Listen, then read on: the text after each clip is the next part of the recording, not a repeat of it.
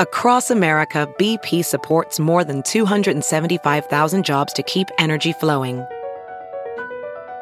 Jobs like updating turbines at one of our Indiana wind farms and producing more oil and gas with fewer operational emissions in the Gulf of Mexico.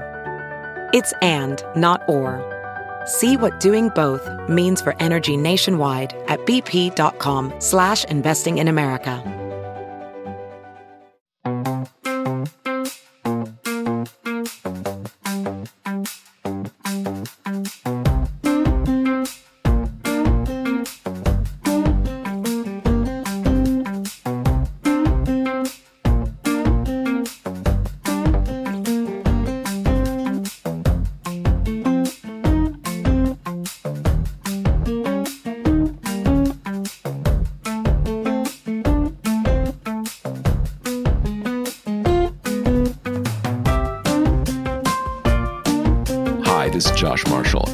Josh Marshall podcast with Kate Riga. we have a bunch of things we're going to talk about today, uh, mainly domestic politics. But before that, I want to I want to discuss briefly this this really kind of surreal thing that happened in Russia over the weekend with this mutiny this I, I don't know whether to I, I kind of don't know whether to say Wagner or Wagner you know since it's Russian and I guess I don't know if they default to the to the to the German pronunciation or whatever but in any case uh a pretty wild stuff and I and I've I've done a few posts about it so I just wanted to flag it uh but it's it's really quite shocking but you know there's a history of this as well. Uh, it's one of the things that happens when um, countries get involved in major military involvements. Uh, sometimes it ends up blowing back into their own state right? There's lots of lots of examples of this in history, and uh, you could even say, at, at, a very limited level, it happened in the United States during the Vietnam War.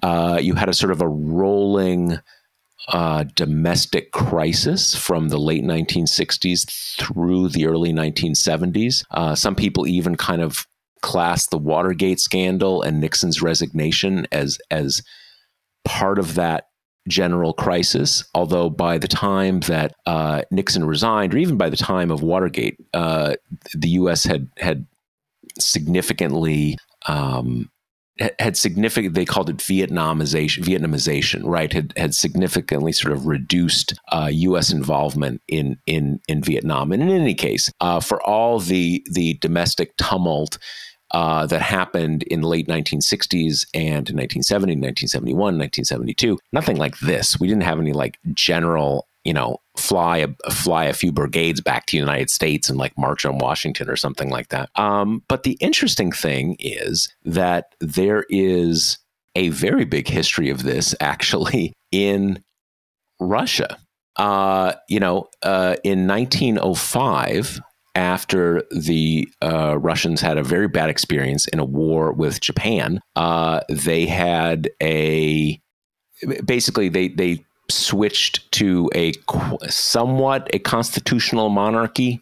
Uh, the monarchy had to give way on some of its absolutism, and then uh, the it was World War One that basically drove the collapse of the Russian state, the Russian imperial state, which you know, gave way to the USSR. Uh, you can make a decent argument, some argument, that it was the uh, Russian, the the Soviet uh, entanglement in Afghanistan that helped uh, not maybe cause, but at least be the trigger of the of the collapse of, of the Soviet Union. In any case, you know, both of these sides, if you were watching this in real time, it was very strange because it started almost as a joke.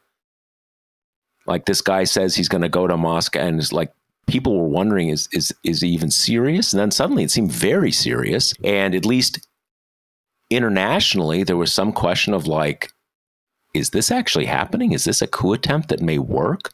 Uh, and then suddenly it was all called off, just as it was happening, right? Like the whole thing lasted less than a day. Um, and I think the general consensus is that it unfolded in a way that neither side really expected, and that both sides had no way of really knowing what was going to come next. And so both had paradoxically a common interest in saying, let's step back. Let's let's let's draw back here and and not uh, roll this, you know, roll these dice the way uh, the way we seem to be doing. And since then, Vladimir Putin has been trying to kind of puff up his chest and you know congratulate and reward the heroes who put down the coup uh, the mutiny, while at the same time the people who did it are are getting a pass. So it's a very weird and I think continues to be unstable and not done situation over in uh, over in Russia, and obviously that has tremendous implications for the ongoing war in Ukraine, which the U.S. is deeply involved with, although not a combatant. So just just keep an eye. That doesn't seem to be over if you haven't been if you haven't been watching it closely. Then uh, on the on the domestic side, we're going to talk about uh, we're going to talk about the Supreme Court cases. I actually just did a post about this this morning because uh, many, many people, and I'm one of them, is endlessly critical of the corruption of this court, the sort of uh, ideological corruption, in addition to a lot of venal corruption that we've seen later. And yet, kind of out of the blue, you keep having these like, you know, quote unquote surprise decisions where it's like, wow, uh, we thought this was this terrible thing was going to happen and it's totally the reverse. And so what's going on? I mean, we'll, we'll talk about that. My general theory is that I think that two or three key members of the court have decided that they may have gone they may have taken things a bit too far and a bit too far where uh, their continued power is in danger. Maybe not in this year or 2024, but if you are a Brett Kavanaugh or uh, Amy Barrett, you're thinking you're going to be there for 20, 30 years. So these things are important. So that's my general sense. Kate and I are gonna we're gonna get into that, and then we're also going to talk about this Trump tape, which I'm sure you've heard about, and some ongoing uh, Freedom Caucus drama, which you may or may not have heard about. Um, before that, we we are still in our drive month, so our sponsor continues to be for this episode TPM the company that puts on this podcast. We are having, we are still having, we are in the, we're just finishing the third week of the TPM Journalism Fund Drive for this year. Uh, we have a pretty ambitious and pretty necessary target goal this year. We are coming up on uh, 80% of the way there, uh, but we're, you know, we're in the final lap. So we need to actually get all the way there. It's it's really important. So uh, if you are if you're a reader of TPM, if you if you go to the website a lot, you've you've you've heard me talking about it. You've seen all the promos on the site. Uh, if you've been putting it off, please you know make today the day that you uh, that you contribute. If you are if you're game, if you're just a, a listener to the podcast and you don't know that much about TPM, First of all, I hope you consider becoming a member because uh, A, it supports what we do on this podcast. But more generally, we've got a, a, lot of good stuff over on the site, right? You hear Kate talking. She's got a lot of great articles. You're going to want to read those too, all the things that she's reporting on and all our other reporters and so on and so forth. But again, this drive is really important. So if if you're just a listener to the podcast, consider contributing. If uh, if you're game, you can go to talkingpointsmemo.com and I could tell you specifically where to go, but if you just like make contact with the site, you're going to see promos and stuff like that and it'll it'll it'll tell you where to sign up and all of that. So, anyway, Kate, what's up? What are we talking about? So we'll start with the big Supreme Court decision uh, that came down yesterday. Um, and it's funny because it's one that we were awaiting, was on kind of our short list of what we're watching here as we come to the end of the term, but we didn't actually know if we'd get an opinion on it. And that's um, Moore versus Harper, which is the independent state legislature theory case. Um, there had been quite a delay since the court last asked for supplemental briefing. So it was pretty clear that someone was writing. Um, but a theory from a lot of people I talked to was that um, most people thought this case would be mooted for jurisdictional reasons because the underlying case um, has been overturned and you know the, the whole hullabaloo there um, so everyone kind of thought that it would probably be a dismissal of the case and then like someone was writing a dissent to that, and that's probably what the gap was. But we got a full throated decision yesterday where the majority um, pretty squarely rejected the independent state legislature theory, which, you know, as a reminder, is a, a super literal reading of two clauses of the Constitution um, to d- to conclude that state legislatures, to the exclusion of state courts, state constitutions, governor's veto, um, that just the legislators get to administer federal elections. And that's, you know, passing election laws, controlling redistricting processes, voting laws, all that kind of stuff.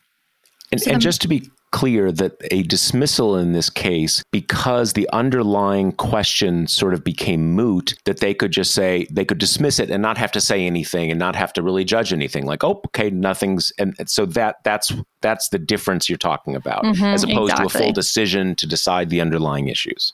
Right. Um, and it's still kind of consensus. Like people are weirded out that they issued an opinion on this case because the jurisdictional stuff seemed pretty straightforward, that there's no live case or controversy for them uh, to respond to at this point. And that's what um, Thomas dissented. And the first third of his dissent is all about that jurisdictional stuff. Like this is mooted. Um, you know, it's not proper for a court to write an opinion um, on a case like this. And he was joined by Alito and Gorsuch. And then only in the in the kind of last part does he get into his meritsy stuff. But so basically, the conclusion from everyone who's watching this is like, well, that's really weird that they did an opinion on it. However, good outcome. They rejected this really radical right wing theory that sought to put all the power of administering elections and, you know, getting together the elector slates and all that stuff sought to put it in the hands of state legislatures, which not coincidentally, um, in many red and, and even purple states, you know, Republicans have gerrymandered themselves into like huge dominant control. Um, and,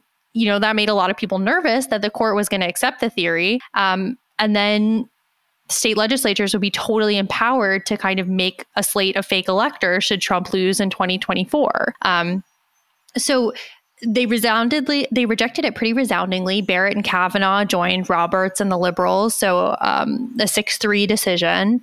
Um, in in the immediate aftermath, if you've been following this, you might see like the super terminally online lawyer contingent of Twitter um, that have all kind of made a career from themselves for their their constant tweeting, they've been like kind of fighting amongst each other about how good this decision is. Because there's a contingent of people who say there's some like hedging in the majority about um, when federal courts should get involved in these kind of state level election disputes like when have state courts gone too far afield of normal judicial review that it would trigger kind of a federal court intervention? That was a big uh, kind of wonky like back and forth where you can kind of see the pull from the right wing judges who are part of the majority in wanting to leave that door open.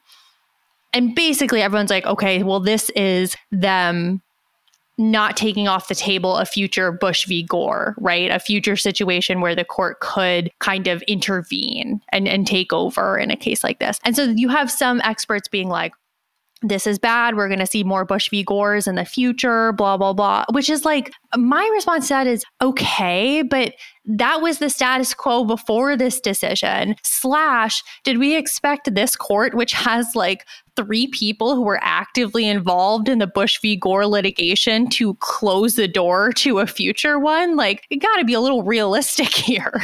well, it's also how I'm not even sure how they how how they would precisely since I mean especially because Bush v Gore was presented sort of ridiculously as like this doesn't have anything to do with anything so it's just time out like we're just going to come in and do this so but I mean uh, were they, how would they have had a decision that that would just be like you know we're not going to do weird stuff on elections or kind of like decide them anymore just just letting you know i mean uh, how i didn't even understand how that would yeah they would have to have handed something down like you know this is the exclusive jurisdiction of state courts you know this isn't for federal courts to decide but like but even that, no one, no one believes that that there's yeah, that, it's that silly. things can't get so crazy that that federal courts would would. well, let me ask you this: Is there is there a consensus or even theories on why they did issue a decision if not only did they not have to but maybe it wasn't even necessarily appropriate to since there was no there was no issue before them? Honestly, I think the biggest concern was that if they had said like this is moot, we're not deciding it now, almost 100% would states do a mid 2024 litigation would put forward this theory again and kind of force their hand to decide it. So my best guess is that they were aware of the utter chaos that would come. So I guess, of the two evils, they thought maybe issuing an opinion on a case that is not technically live now is better than waiting till we're in like the firestorm of the days after the election, um, which is interesting because that was kind of the primary argument in a bunch of these supplemental briefs in terms of the court kept being like, should we decide this now or no? Like, how do we act now that the underlying case has gotten so weird? And most people said, you don't have jurisdiction, don't decide this. But there was a, a coterie of people, and not just right wing people, like Common Cause, kind of good government groups who were like, this is going to keep coming up, would rather have the decision now than, um, you know, in the in the 2024 kind of flurry, which has provoked its own internecine fight with the terminally online lawyer Twitter sect because um, Neil Cat, how do you say it, Cat y'all? Oh, cat y'all. I, I don't. I, I'm not Okay. That's how I Neil, say it, but I don't know if that's right. I'm just going to commit. So Neil Katyal um, is getting like all these accolades because he did um, oral arguments for the anti-independent state legislature side. But now he, it, I guess, is like squabbling with Mark Elias, the other big election lawyer guy, because uh, Neil is like, everyone said that they didn't have jurisdiction. Like we stood alone and that's how we got this good decision and blah, blah, blah. Like the DOJ didn't have the guts, whatever. And it's kind of like that's such a wild position to take because you can only take that victory lap if the Supreme Court rules in your favor, which we didn't know they were going to do. Like, I don't think people were being kind of like wimps by saying, let's maybe take this grenade out of the hands of the court you know? Right right.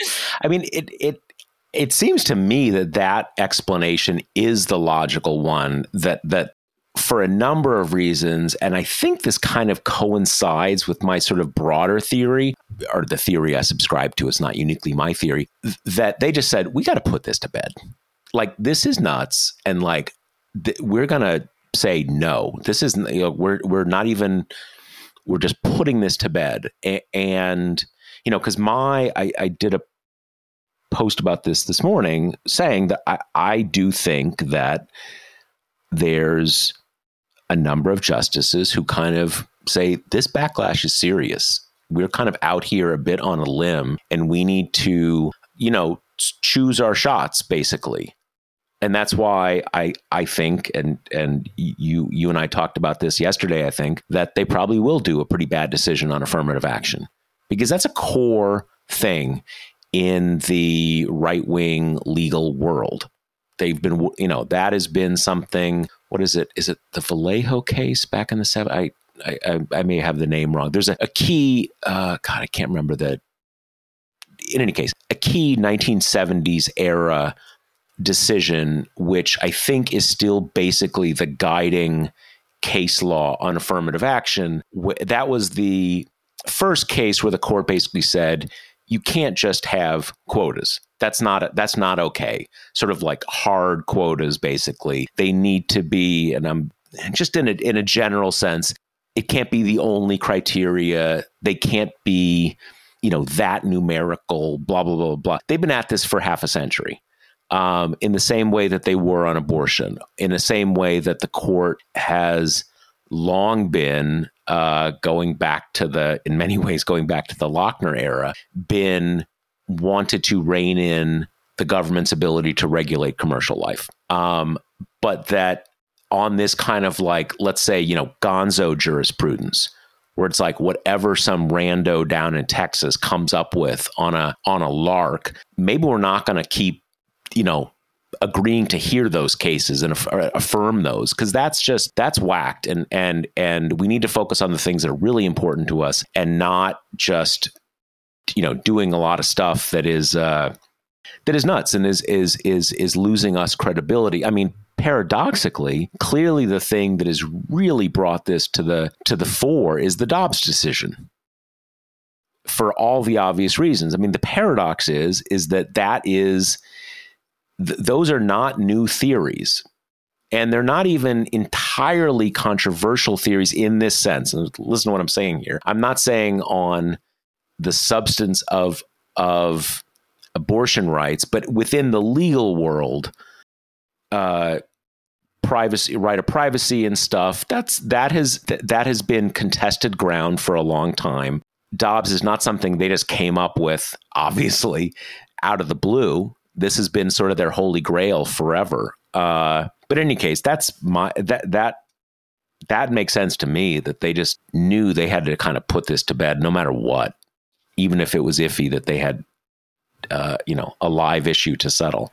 I've also discussed this before, but you really get the sense that Roberts in particular just like gets kind of mad when he's presented with half-baked ideas, this kind of, you know, the thing of like a right-wing lawyer concocts some kind of idea and then just uses the right wing pipeline to get it up to the Supreme Court. And I think he does still have a sense of like, this is hallowed ground, you know, don't kind of come here without doing your homework kind of thing. And just the independent state legislature theory, like presentation in this case, was always just so half assed and like, you know, for for instance like the whole premise of the idea is that the constitution is saying the state legislature and the state legislature alone is in charge of administering elections but then the north carolina side is like except governors vetoes are fine because supreme court precedent is like a little more specific in that area and they didn't want to run afoul of that. So then you had the justices being like well why you know how does that make any sense and you yeah. know i don't want to give them too much credit because obviously they have bought some cockamamie right-wing stuff but like there is i think a sense of pushback when what they're presented with is just kind of transparently stupid and not even really thought through that much one thing that this isn't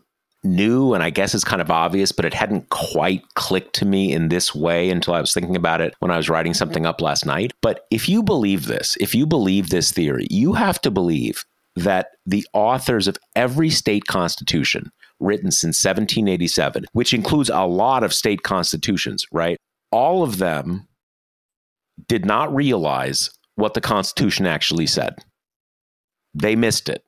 The folks writing them in 1790 and 1795 and 1800, they all missed the plain meaning of the Constitution because otherwise they wouldn't have created these uh, f- frameworks of election law in the context of the, the, the whole thing is it's it it is one of the um, it is one of the many ways in which I, I think what I said in this in this uh, in this um, post was that it is it has a vague plausibility in grammatical terms.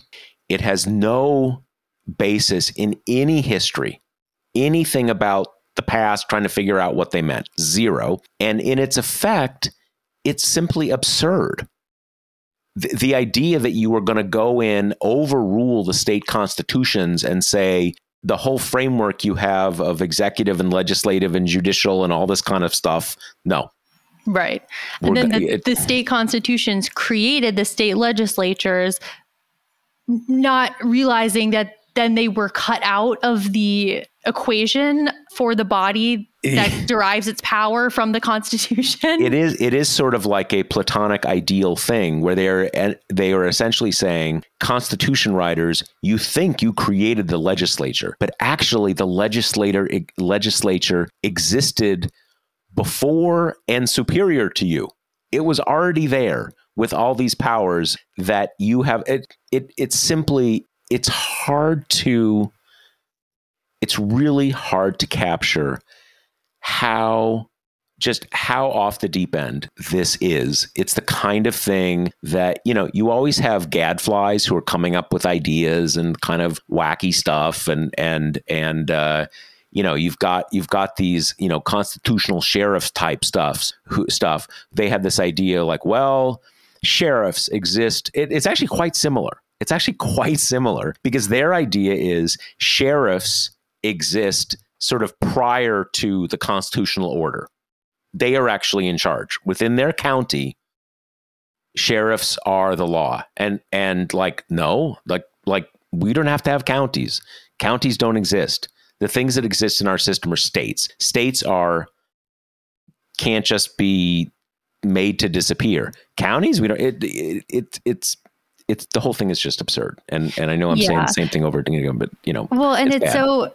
I think the reason why it, it infuriates kind of the academics and historians so much is because like if you isolate lines in the Constitution, I mean, you could kind of make this argument all over the place. You know, it's like the Commerce Clause solely empowers Congress to to legislate on commerce, but nobody reads that to say, and thus the president can't veto any commerce related laws. You know, it's just nowhere else is there this theory that like one sentence chews away everything else because it's not like really caveated. Anyway, the whole thing, it was silly. It was pretty resoundingly rejected. I think that these lawyers who are being like, well, it, it doesn't avert any problems in the future is like, yeah, no kidding, guys. Like, I don't think anyone saw this decision and was like, whew, we're saved. You know, the court's never going to do anything shitty like again. So we can just rest easy.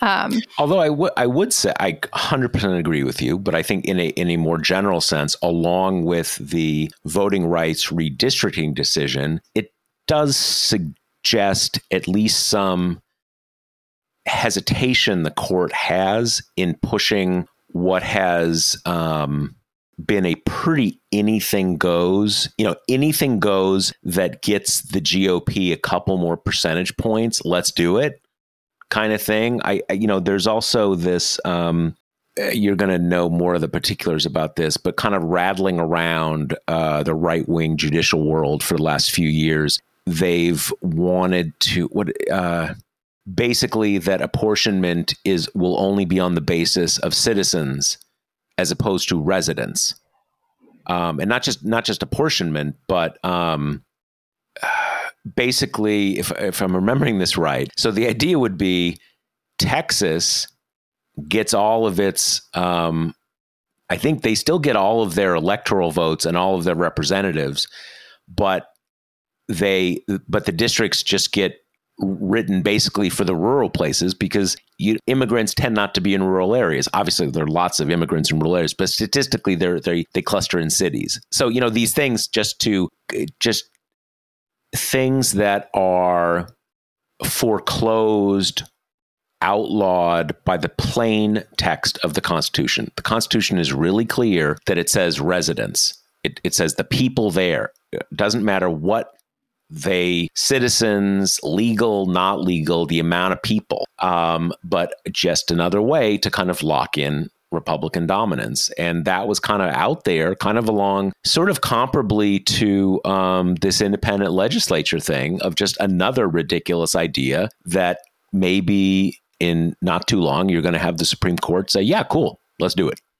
But I think there's some reason to think maybe, okay, a little less, a little less openness to that kind of stuff. Yeah. And so this, the independent state legislature theory decision came on the heels of two more um, surprisingly good Supreme Court decisions, one more so than the other. And that one is basically DHS put out guidelines for their kind of border patrol forces saying, here are the undocumented immigrants we're going to kind of target for, um, you know, arrest and removal. The idea being there aren't the resources or the manpower to arrest everyone who's crossing into the country illegally. So, you know, let's kind of focus our firepower on, you know, they're broad categories, but things like people suspected of terrorism, you know, basically trying to go Seems after like reasonable Right.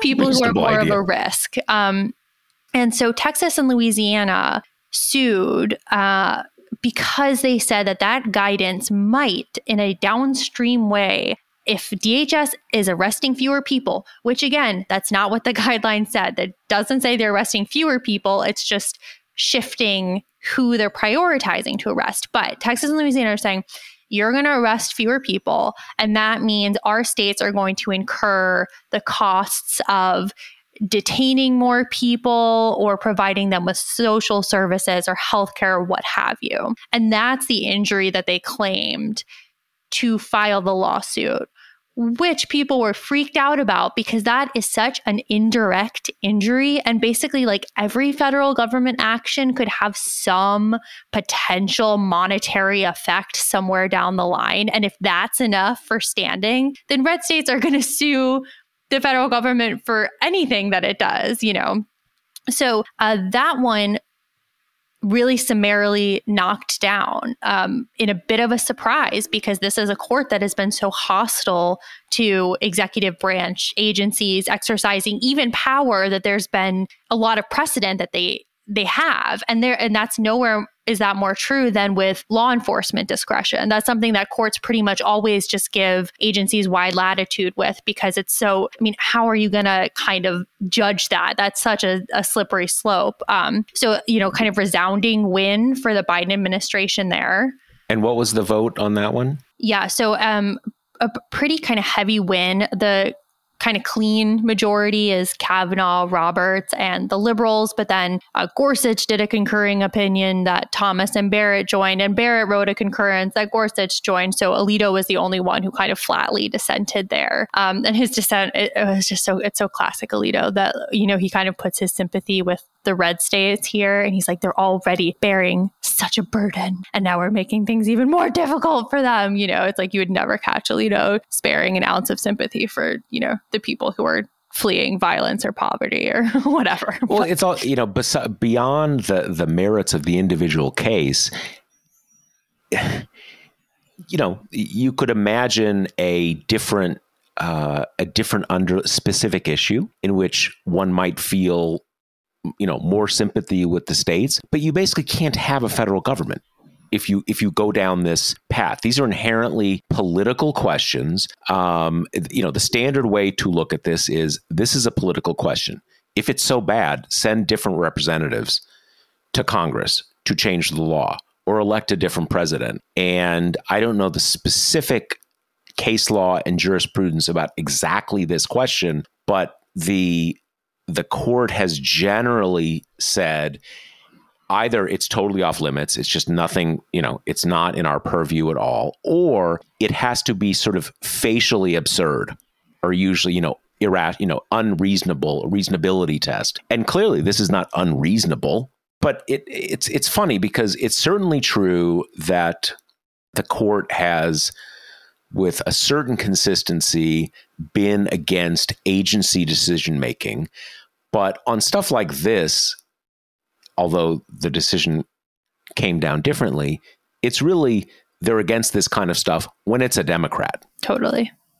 And and that is again the and we you know we saw that to a great degree with the Obamacare Medicaid expansion stuff. Um, we got pretty close to it on the case, the name of which I forget, uh, way back in, I guess it was maybe 2015. I don't remember exactly. Maybe it was earlier. You know, the big Obamacare case that that John Roberts basically saved, uh, where you just, you know, you just hobble Democratic administrations on what they can do. So anyway, right. So uh, that one, and then the one that was a bit less surprising, but basically, uh, Louisiana is trying to fight a lower case a lower court order instructing it to redraw its congressional maps because um, the state so like diluted its black voters that uh, in kind of classic um, a rates dilution case. And that case was put on hold while the Supreme Court was deciding the Alabama one that we talked about, I think, last episode, maybe a couple episodes ago. And so uh, the court just kind of rejected Louisiana's old pending emergency appeal to try to not have to redraw its maps, you know, to try to kind of scoot right up to the Supreme Court um, and get a more favorable decision. So they sent that back down to the lower courts, which is kind of the the ripple effect from the big VRA case. And Louisiana is one of the big states that experts pointed to as probably ultimately going to have to draw another black opportunity district uh, and seat there. Got it. So that's our okay.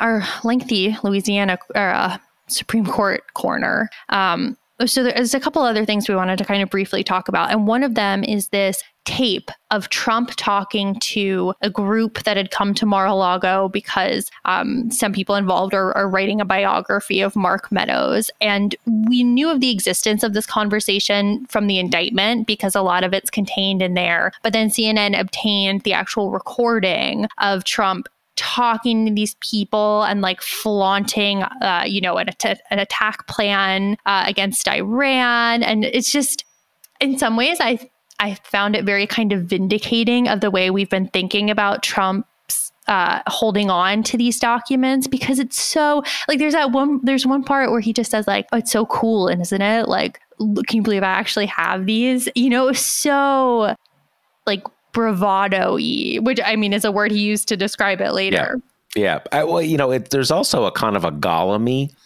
sort of element to yeah. it because you kind of imagine that when he's feeling like like hurt or or scared, he might just like rub the documents right to get his his power back or something yeah. like that um and and the thing that struck me i mean if you haven't if you haven't heard this recording it's worth just Googling, going to CNN, whatever, and listening. Because as Kate said, the, the gist of it and some of the direct quotes were in the indictment. So we've known about this, but as, as is so often the case, actually hearing it just it's it's not the same to see the to see the transcription. It, it it's it's quite something. But the thing that really strikes me, and again, um, I, I think it's what he's talking. But the reason he brings this up is he is still um, angry that Milley uh, said at one point after all the January 6th, you know, um, last weeks of the administration stuff trying to overturn the election that he was that he was afraid that Trump was going to try to launch a war against Iran as sort of a distraction to hold on to power whatever. Okay. So he's still angry about this. And Trump thinks that this vindicates him because there's this war plan. So uh, that that Milley brought him. Ergo, I didn't want to start a war. Milley wanted to start a war. Well, first of all, this is an absurd inference or thing to think because the U.S. government has extensive and detailed war plans for wars against all sorts of countries not just the obvious ones, even some friendly countries. Everybody. That's just what Pentagons do. That's what general staffs do. You do it because you want to be prepared, but also because you're a general staff. What else are you going to do? Like come up with food recipes? So the point is the fact that this plan existed is meaningless. It doesn't prove anything. But in I think it doesn't he in the actual recording said it kind of proves my case. Yeah. That's one of the, okay. But so the thing is, what case? There's no case. But in his mind, he's still in this battle of wills with Milley about uh, about who wanted to go to war with Iran. And even though his premise is um, is absurd, clearly he thinks that he's holding this over Milley. Kind of like, oh no, I got the secret documents. You know, I got the I, I, I, got the goods. I'm going to bring down the hammer on you. And, uh, you know, I may or may not. That, that is, and I, that is what he's holding on to these documents about. And that doesn't exonerate him because having them means maybe I could show them to the Saudis. Or maybe I could do this, or maybe I could do that. We, we, we've we've seen with Trump, there are all those times where he will either do or threaten to do X. And he's not allowed to do X. And he gets asked about it and he said, Oh, I didn't do X. Of course, I'm totally within my rights to do X. And everybody agrees I can do X and I might do X, but I didn't do X. You know, the same Trump, razzmatazz, mind fucking, gaslighting, all that kind of stuff. But you can see it's basically, I could or I couldn't. Be nice to me. I can do what I want. And so these documents are just another thing of that. And again, that's not saying he wouldn't give them to some foreign government. He might, but it's more his ability to. And the people know he still has juice and you can in this in this tape you can kind of you can you can just feel it. Him saying, "Oh, look at these documents, aren't they cool?" You know, I could, uh, you know, this is the proof. Poor Milley. He hates that I have these because I could just show him. Oh, it just it just gives you a feel for him. Just what a what a what a feral, ridiculous little man. There's there's kind of no other way to put it. It's funny because now his I mean, it's classic Trump, but like his defenses have already been scattered, but now they're just like so ludicrous. You know, he'll be like, Sean Hannity was the first one who asked him about the recording when its existence kind of became known. Um, and Trump was like, no, I haven't seen it, haven't, don't know anything about it. And then, you know, a few phrases later, he's talking about how you can hear the rustle of the paper on the clip. And he's trying to use that as evidence question mark that you know these are just news articles and photos and whatever. Um so he can't even have you heard the clip or have you not? You know and then he switches into this um the bravado quote where he's like oh you know i think i was just kind of like showing off essentially. You know these these weren't real documents blah blah blah. But it's just like really shooting from the hip now because you know, it's one thing to kind of have your game plan be the indictment is bullshit, the indictment is a political witch hunt, everything in it is false. And then you have uh, the audio come out, which both kind of undergirds what was in the indictment and makes it a, a, hell of a lot harder to be like, well, that's just a fabrication by evil Jack Smith, you know? Right. Well, it's, it's also, you know, because it's important for us to remember that it's not impossible that he just had some like you know blank computer paper or some printouts of uh, Newsmax or something like that that he was like rustling around and stuff like that. But it's important to remember that in a trial context, the the the issue is you had the documents. We asked for the documents. You refused. Then you hid them. Then you said you gave them back when you didn't. Then you hid them again. Then you had your butler move them to the bathroom, all this kind of stuff. And here we have a tape of you're saying, Yeah, I have them. I shouldn't have them. Uh, they're super classified, but I'm going to show them to you. And in that context, since it all fits together, right? You're like, oh, maybe just this one time he didn't actually have them and he was pretending he had them because he totally didn't have them. It, you know, it's it's sort of like preponderance of evidence. Not that preponderance of evidence is the standard, but like it all fits together. And right. so you know, he's he, he's so guilty as sin that it is uh, obviously when when you're a president and everybody's got strong feelings about you. Everyone in the country has strong feelings about you. There's not going to be anybody they find to impanel who's like, oh, I never even I never even noticed he was president. It's it's inevitably kind of different, but it is worth coming back to, you know, in any other universe, the evidence is just so overwhelming. And the weird thing about this tape is that the tape is almost divine. It's almost as if the things he said were calculated to knock down every conceivable defense. Because he says, he, one of the defense is, they're mine. What are you talking about? I, these are mine. So what, are, what's even going on here? Or I didn't know they were classified or they weren't classified because I, I declassified them in my mind, um, and all the all these kind of things. And and in the, in in the recording, he basically says, you know, super cool. These are super classified, and then he says.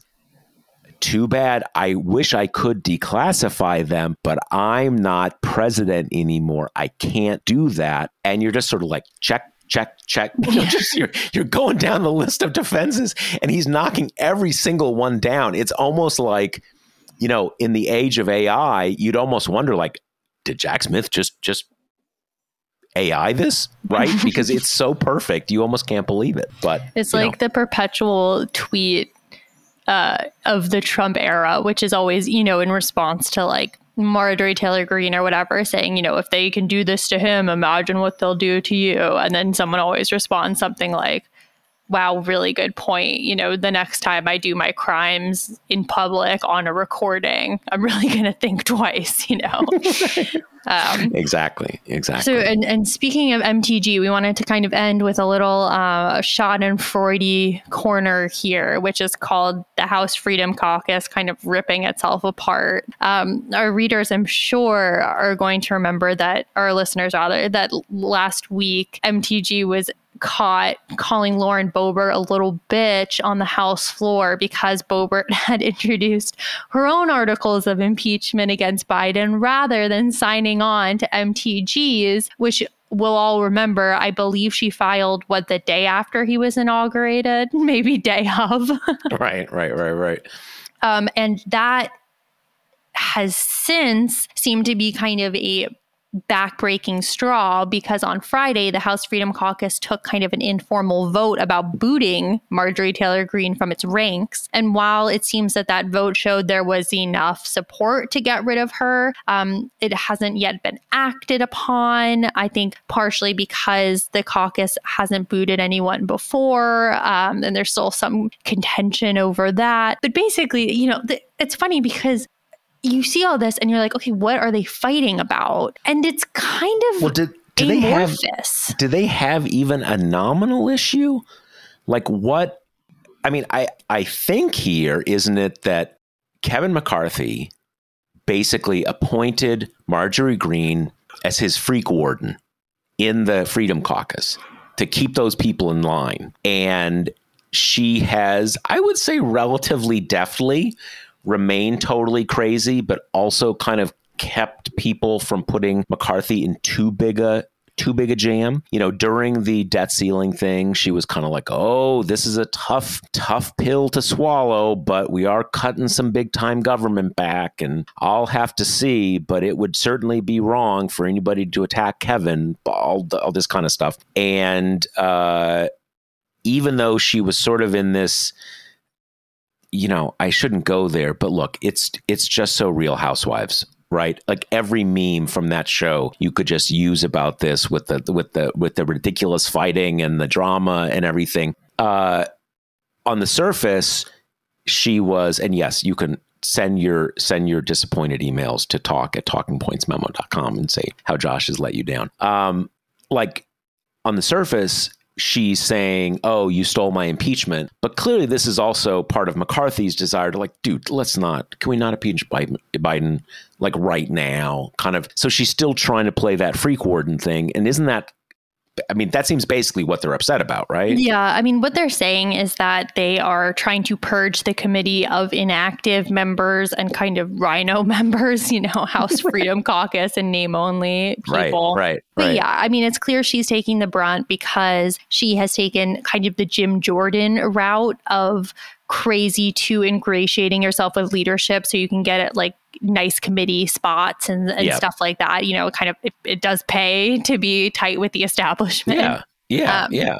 And I think in that position, she is also occasionally like, you know, bad talked the House Freedom people or, or said they're being unreasonable about various things where they're at odds with McCarthy. And I think, you know, they're time to purge the disloyal member, right?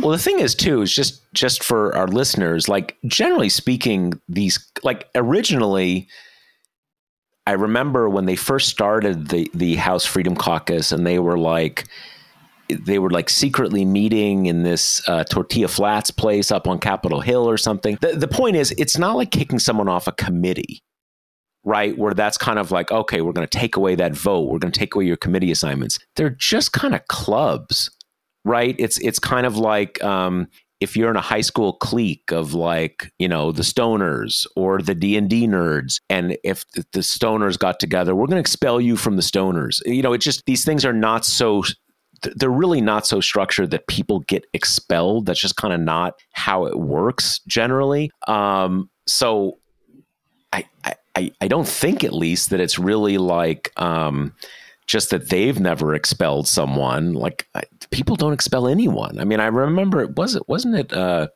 didn't Justin Amash before he like got basically kicked out of Congress, he like left the Freedom Caucus because yep. he was, you know, they were so pro Trump and, you know, good for him. He ended up, um, you know, sacrificed his career over something pretty important, or at least his time in Congress. Uh, but yeah, it's it's just it's just weird, and certainly there are what I think there's a good forty plus people in there. It's it's not like she's not like a contender in the craziness department, right? I mean, it's not just Matt Gaetz and like Biggs and whoever else, you know, the the kind of the hardcore people who actually like vote against mm-hmm. McCarthy for speaker and stuff. So, um, it, but isn't I thought I heard that they're they're going to hold like the vote on Friday, or is that was that just an idea, or is that like is that locked in? Maybe maybe it was yeah, just a sure. kind of a yeah. I guess we'll see. Yeah, they're also like not super talking in public about it. So most of what we're we're getting, you know, is kind of secondhand. But um, I, I don't know. It's funny because this is such like a real a resistance lib thing to say, but watching how this has gone, it just really Nancy Pelosi simply does not get the respect that she deserves because I mean, can you imagine like any the kind of dust ups that the House Democrats had were, you know, covered like breathlessly. And there was constant attempts by kind of the Beltway press to craft stories that kind of pitted the reasonable centrists against the shrill, uh, childish progressives who just don't have an understanding of how government works you know like that was con they were trying to use that framework all the time. And still the reality often just didn't fit into it because Pelosi had like a cracked whip over her caucus and everyone pretty much acted in lockstep for most of the time. Um, and when there was little moments of kind of like, blah, blah, blah, you know, it was mostly like Josh Gottheimer being like, well, Manchin's getting all the attention and I want some, you know? Yeah. Yeah. I mean, and compared to this shit show, it's just, it's, it is night and day. Yeah. I mean, some of it is just, you know, Democratic Party is a different party, or rather, this Republican Party is a different party. I mean, this is a kind of like a level of clown show that you just don't really see any anything comparable to in anything even on the I was going to say recent history, but I mean recent history in the last like century or something like that. But but it's also true, and it's interesting. I'm actually um, I'm reading uh, a book about you know cent- centrists versus progressives in the sense that that you know Pelosi and Biden are centrists, even though I'm not even sure what that means, and how the two sides were able to really kind of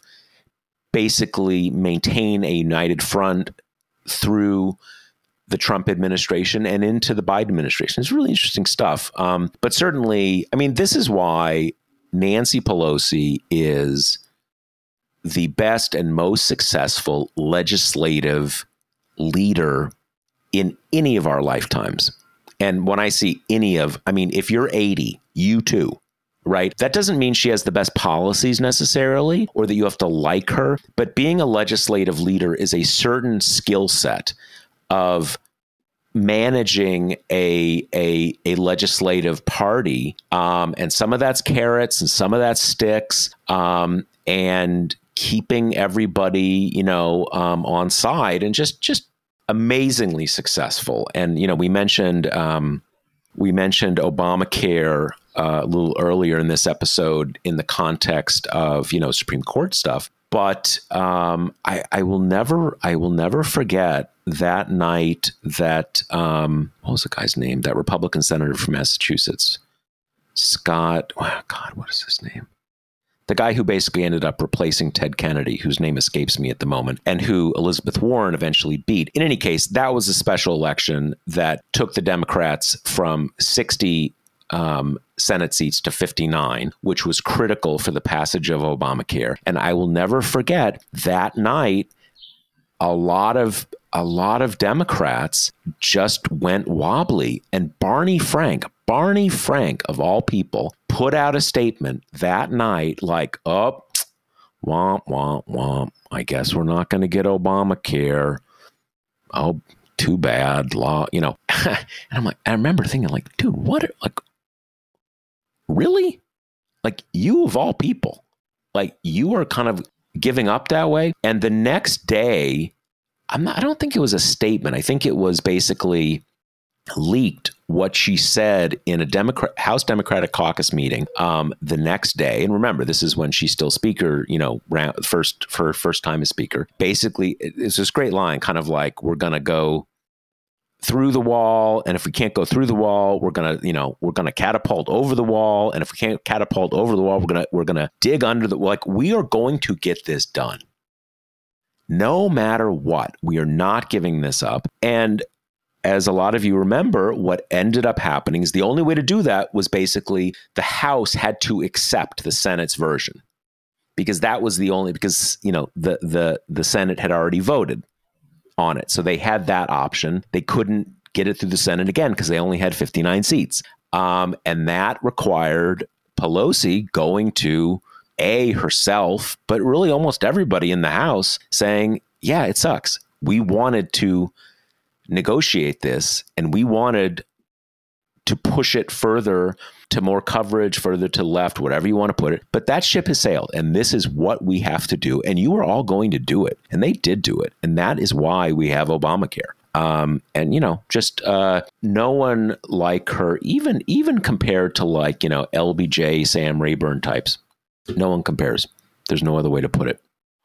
Also, this is a delayed help, but Scott Brown was the name Scott Brown. for before. Yes, yes, yes, Scott Brown. Well, you know, let's just say a forgettable character. I think is the is the is the is the is the is the best way to put it. Um, but yeah, all right. So I guess all that's right. is that pretty much all we got for for yep. uh, for this week. Um, remember, uh, sponsor is TPM. We are coming into the last week of our drive for the TPM Journalism Fund. If you've been thinking about it, if you've been delaying it, uh, try to make when you hear this podcast the day you uh, contribute because we're really pushing to kind of end this with a big success.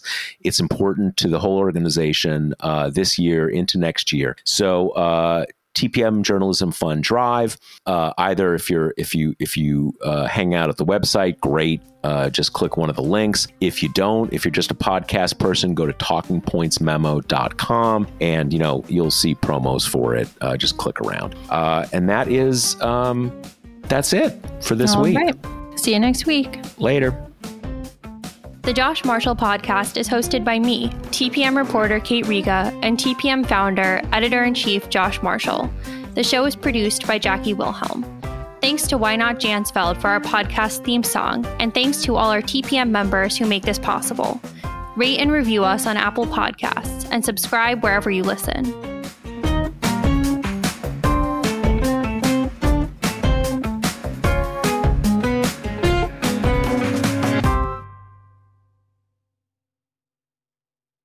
One, two, three, four.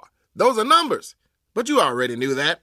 If you want to know what number you're going to pay each month for your car, use Kelley Blue Book My Wallet on Auto Trader. They're really good at numbers. Auto Trader.